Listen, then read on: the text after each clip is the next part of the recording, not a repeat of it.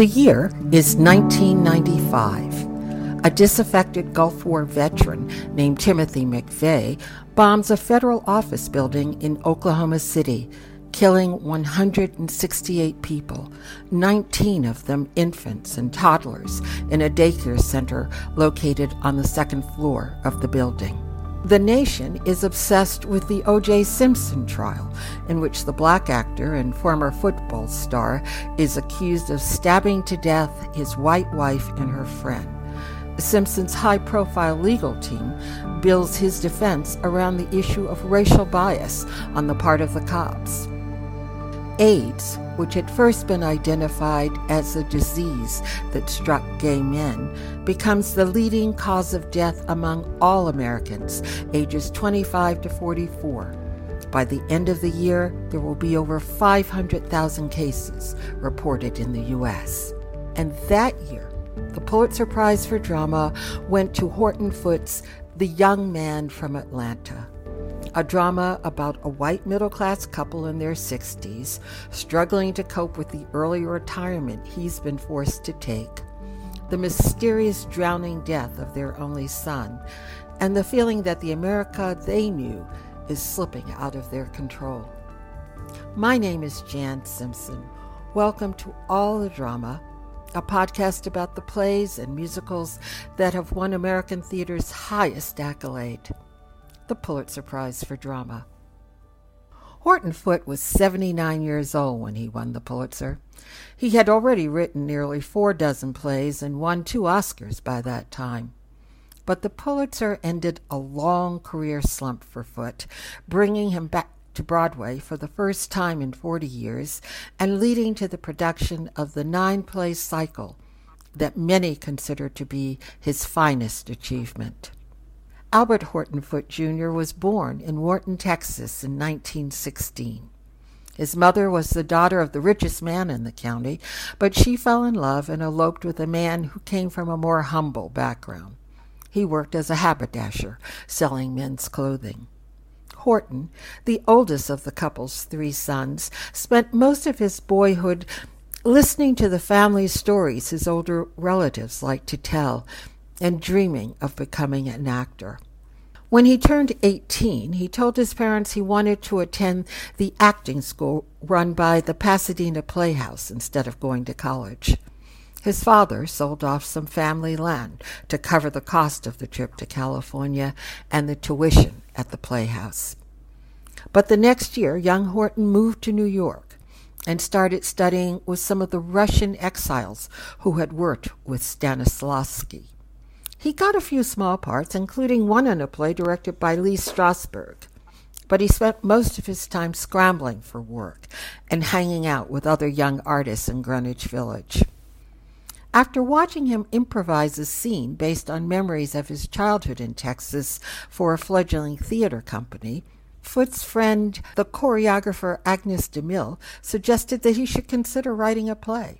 It turned out to be good advice. A workshop production of Foote's first one act was seen and praised by the theater critic for the New York Daily Mirror. And so, as his acting career stalled, Foote decided to get serious about writing. But that proved tough too. He and another young Southern writer, Tennessee Williams, became friends and encouraged one another to keep at it. Foote made it to Broadway first in 1944. But his play, called only the Heart, only ran for 47 performances. The next year, Williams followed with The Glass Menagerie, which ran for two years and established him as a major voice in American theater. Foote would get five more plays on Broadway in the 40s and 50s, but none lasted longer than three months.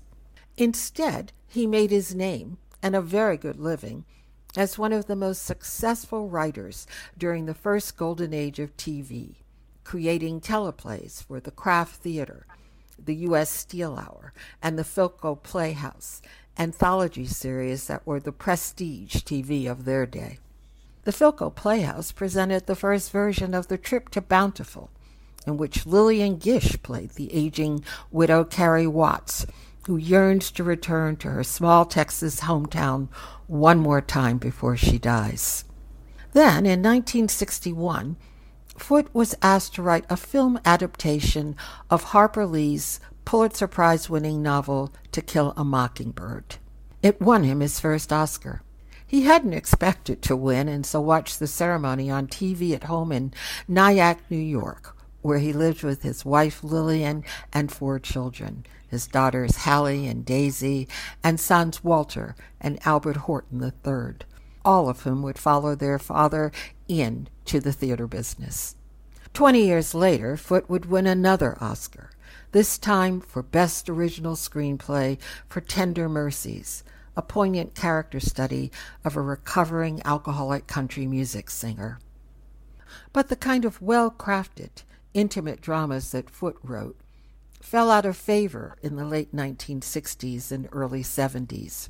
He got writing assignments here and there, but at one point, according to his biographer Wilborn Hampton, Foote and his wife Lillian had just $600 in the bank and had to sell pieces of furniture to pay their bills.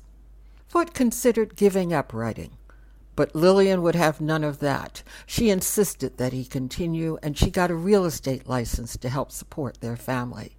He did keep writing, drawing constantly on the stories he heard as a boy and setting his plays in the fictional town of Harrison, a stand in for his beloved hometown of Wharton. He wrote about how such small Texas communities were affected by Reconstruction and its aftermath, by the flu epidemic of 1918, and by the change from the old agrarian based economy to one fueled by oil. Most of those plays stayed in his desk drawer until the mid 90s, and then he got a call from James Houghton, the artistic director of Manhattan's signature theater company. Houghton had started his company to showcase underappreciated American playwrights by devoting an entire season to each writer's work. He had helped revive interest in Romulus Linney and Edward Albee, and now he wanted to do the same for Foote.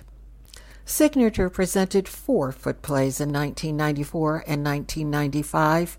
The third, inspired by the experience of one of Foote's aunts, was The Young Man from Atlanta. It centers on Will and Lily Dale Kidder, who have been such beneficiaries of the American dream that as the play opens in 1950, they've just moved into a new house costing $200,000, which would be about $2.5 million today. But fortune has turned against the Kidders, and with the loss of Will's job, they don't know if they'll be able to stay in their dream home. But the true main character of the play is its title character who insists that he was a friend of their dead son. He never appears on stage, but this mysterious young man haunts the play with increasingly ominous letters and calls. After it won the Pulitzer, producers moved The Young Man from Atlanta to Broadway in 1997. It ran just 84 performances, but interest in Foote's plays continued, and in 2009, eight months after Foote died, just 10 days short of his 93rd birthday, Signature presented The Orphan's Home Cycle, a series of nine plays that told the story of Foote's extended family. Parts of the cycle could be viewed on different evenings, but the whole thing could be seen on Saturdays with breaks for lunch and dinner, which is how I was lucky enough to see it and to be knocked out by it. Ben Brantley, who retired two years ago after serving for 25 years as theater critic for the New York Times, saw those performances too. And as a fellow Southerner, he is a longtime fan of Foote's work. So I'm delighted that Ben agreed to talk with me about Horton Foote and his Pulitzer Prize winning play, The Young Man from Atlanta. Hi, Ben. Welcome to All the Drama. Thank you very much. I'm delighted to be here. I am going to start by jumping right in. Why do you think the Pulitzer jury selected the young man from Atlanta in 1995? I think to a certain extent, as is often the case with with the Pulitzers, this is a lifetime achievement award. Horton Foote was 79 years old, yeah. I think, when he when he got the prize. And there was a perception that this was the end of a, of a long and fruitful career. Well, as it turned out, he had another dozen years ahead of him that will also be fruitful. But in any case, I do think it was perceived as sort of a, a summing up, uh, both of the the committees and the American theater going public's gratitude to him. Young Man from Atlanta is in some ways a very typical Horton Foote play. I mean, everything Horton Foote wrote is is typical of what he does. He had such a, a strong, strong signature and voice. I mean, I can practically talk in that voice because it's the voice I grew up with. Um, I always felt a great affinity for his people in Texas. So I came from from North Carolina and the kind of uh, front porch gossip that went on. But it's interesting. I've, uh, I've been thinking about it recently. I just reread The Young Man from Atlanta. It's not that I think it's a great play, although I think Horton Foote is a great playwright. I think his achievement is in his body of work.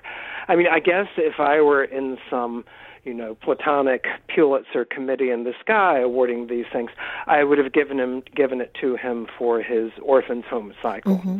uh, which was a nine play cycle, all mostly set his fictional town of, of Harrison, Texas, following one young man, Horace Robedaux's uh, path from, from birth and loss and and looking for a home, which he never found. And then you get to the young man from Atlanta, which takes these themes and packages them in, in a sort of different way. Always with Horton Foote, it's the idea of home uh, that's the center of it. And I guess home, when he started writing uh, in the uh, late 40s, early 50s, was the sacred American institution above all things. And the heresy of, of Horton Foote's plays, although they're uh, very um, homey and, and conventional, well structured, all that, is that home is a fiction, that it's not a place you'll ever find. A young man from Atlanta starts off with there's a couple at the center, Will and Lily Dale Kidder, with Will uh, in an office uh, talking to um, a company he's worked at for years and helped make, talking to his boss uh, who is going to fire him. And we learn that uh, Will has just sunk hundreds of thousands of dollars into a new home, the finest house in Houston. And when we finally see that home, it's going to be filled with packing crates, and there's a sense that, with, that, that these crates may never be unpacked. One thing I think might have got the jury's attention that year is they like echoes of earlier mm-hmm. works or kind of confrontations that recall other times. And the first scene of Young Man from Atlanta is sort of a, a Texas recasting of a famous scene from Death of a Salesman. And I do think Will Kidder and Willy Loman from Salesman ha- have a certain amount in common. The interesting uh, thing is that for what Miller was taking on was the um, you know, was the, the falseness of the American dream. And that's just the starting point for Horton Foote. I mean, in his own gentle way, he is such a nihilist. Uh, it's, it's everything turns out to be false. All the illusions that these people thought they lived by, not only, um, you know, business and, you know, stick to itiveness and that kind of, but marriage and religion and, uh, and the sense that that you can can know anyone, even in your own family. So it's a very bleak play, but like all of his plays, it's written so entertainingly that you just kind of you know lie back and purr until you realize, wait a minute, this is really sad. Now he had had though a career in the late 40s, early 50s in the theater. And then there was a, a long break. Had you seen his work? Were you familiar with his work before you're seeing uh, The Young Man from Atlanta? Yes, because well, I was refamiliarized with his work by the great Signature Theater Company, founded by James Houghton, which was started in I think 1990, and it was each season would be devoted to sort of an undersung playwright that New Yorkers hadn't hadn't been able to see a lot of recently, and the season I arrived, uh, they were doing Edward Albee, which was just an amazing reopening of a door. And then the subsequent season was was Horton Foote. So I saw a number of plays then. I was, but going way back, of course, even if I hadn't known him by name as a child, I would have been familiar with him because of the movie of of To Kill a Mockingbird, for which he won an Academy Award. And then later, the the trip to Bountiful. He, I was too young to have experienced at that time the great things he was doing for television plays in the 50s. But I've I've gone back and watched some of them. You can find them on YouTube. Uh, the Traveling Sales, is it the Traveling Sales Lady, Kim Stanley. I mean, you know, this legend of theater that, of course, I never got to see. So that's that's so exciting. But yes, he did have he won two Oscars. In fact, he did have a career outside of the theater. He also won an Oscar for uh, for Tender Mercies. It's interesting. He reads as more sentimental on screen than on stage to me. I know Pauline Kael, the the film critic. Uh, always thought he was too sentimental to be good. But for me, and especially if you see the works collectively, he's sentimental in the way Beckett is in a weird way. Do you know what I mean? His people, you know, keep trying to build, create bulwarks against, you know, this encroaching sense of a vacuum, and they fail. But you know, there's nobility in the attempt. They go on. Why then don't we know him better today? He started out back there with Tennessee Williams and Arthur Miller, yeah, and those right. were his contemporaries and friends. He has an incredible body of work. Why isn't his name higher up there in the pantheon? He's he's soft spoken, unusually so uh, among playwrights, but also what I was saying earlier about there being you're not being able to pull out a single play and say this is a great play with Horton Foote. I think to really enjoy him, you have to immerse yourself as much as possible in his work. Uh, that's why what Signature did that first uh, year I was at the Times was such a, a blessing for me because you got to see play after play and hear the dialogue and how it's spoken. One of my favorite actors is Hallie Foote, Horton Foote's daughter, who is um, she's not in the young man from wasn't in the young man from Atlanta. She would have been too young for the uh, for the part of the wife in that but she is a brilliant interpreter of, of her father's work. So having been able to see her in all these things over the years too, uh, allowed me a kind of immersion. Like Shakespeare, like August Wilson, like uh, Tennessee Williams, I think Horton Foote benefits from being heard the greatest playwrights have their own music. Hmm. You were asking why perhaps isn't he better remembered? Although I think he endures uh, more than say someone like William Inge does. But he was in no way groundbreaking, or he was very quietly groundbreaking. This is has always been a culture that rewards the the noisy. And you know, if Chekhov, to whom uh, Foote is often compared, uh, had had had been American, would he have been acknowledged to the extent that he has been?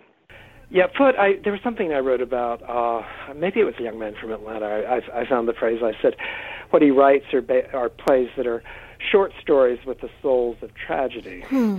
and um, in that sense, he is like Chekhov. There's just kind of everything seems so incidental, you know, as it's passing in a Horton Foote play, so small scale, and yet these monumental things are happening uh, at the same time. I mean, horrible things in some cases, you know.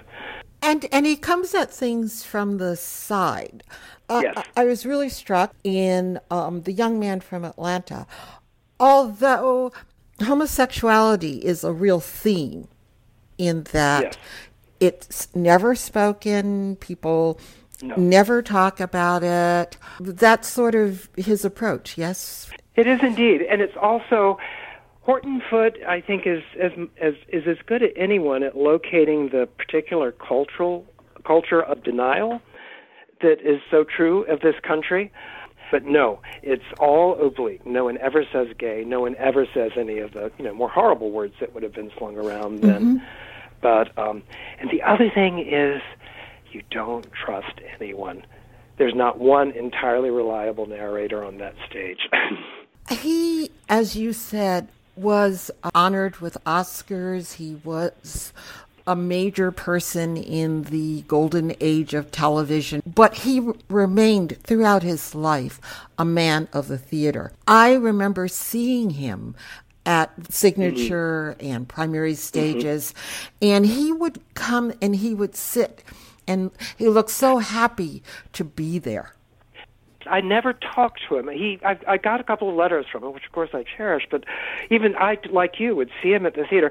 And you're so right. I mean, theater, I think, was ultimately his religion. And uh, even though he did work very successfully and, with great reward in other uh, other uh, other artistic forms, I do think it, theater was his first language. In preparing for this, I looked and I saw that he's only had two Broadway productions since winning the Pulitzer Prize. And it's a shame that we don't have a, a chance to see him in this main venue more. There had been talk, I know. Uh, did you get? To, you saw the Orphans Home oh, yeah. right? Mm-hmm. At, um, yes, and there had been, which was his his great achievement, and it was actually he had been working on it when he died, and Hallie. Um, Horton daughter and Michael Wilson, the director, finished cutting and assembling and piecing together this three nights, nine play cycle. And it was thrilling for me to be able to see them all together and to sort of fall into that long narrative of, of, of one man's life. But there was talk, I think Jeffrey Richards was a producer who wanted to bring it to Broadway. I don't know why it fell through. It would have been incredibly expensive. Uh, it was huge. Very cast. difficult to do. But we did get dividing the estate. That's important, Foote at his funniest. And the trip to Bountiful. Oh, of course, with Cicely Tyson. It's amazing to me how how everlasting that play turns out to be because it's it's one of the most overtly sentimental plays of his. Lillian Gish created the part, I think, on television and then on on stage. But well, of course, Geraldine Page won the Oscar for the movie version of Trip to Bountiful. About again about an old woman wanting to get back to home, and home doesn't exist. And then I saw Ellen Burstyn do it on stage when she was probably too young for it, but still was a, a radiant presence. And then brilliant Lois Smith, of course, uh, and brilliant Cicely Tyson. I mean, these really transporting performances. That may be the one that will continue to keep his name in the conversation. And as as actresses keep getting older too, they'll be right. exactly, exactly. In the meantime, thank you so much for talking with me about Horton Foote and about his Pulitzer Prize winner, the young man from Atlanta. Thank you so much, Dan. It was great fun. And thank you for listening. I hope you'll come back next time and that you'll listen to all the other Broadway radio podcasts. And if you aren't already doing so, that you'll consider making a contribution to support our work, which you can do at patreon.com slash Broadway Radio.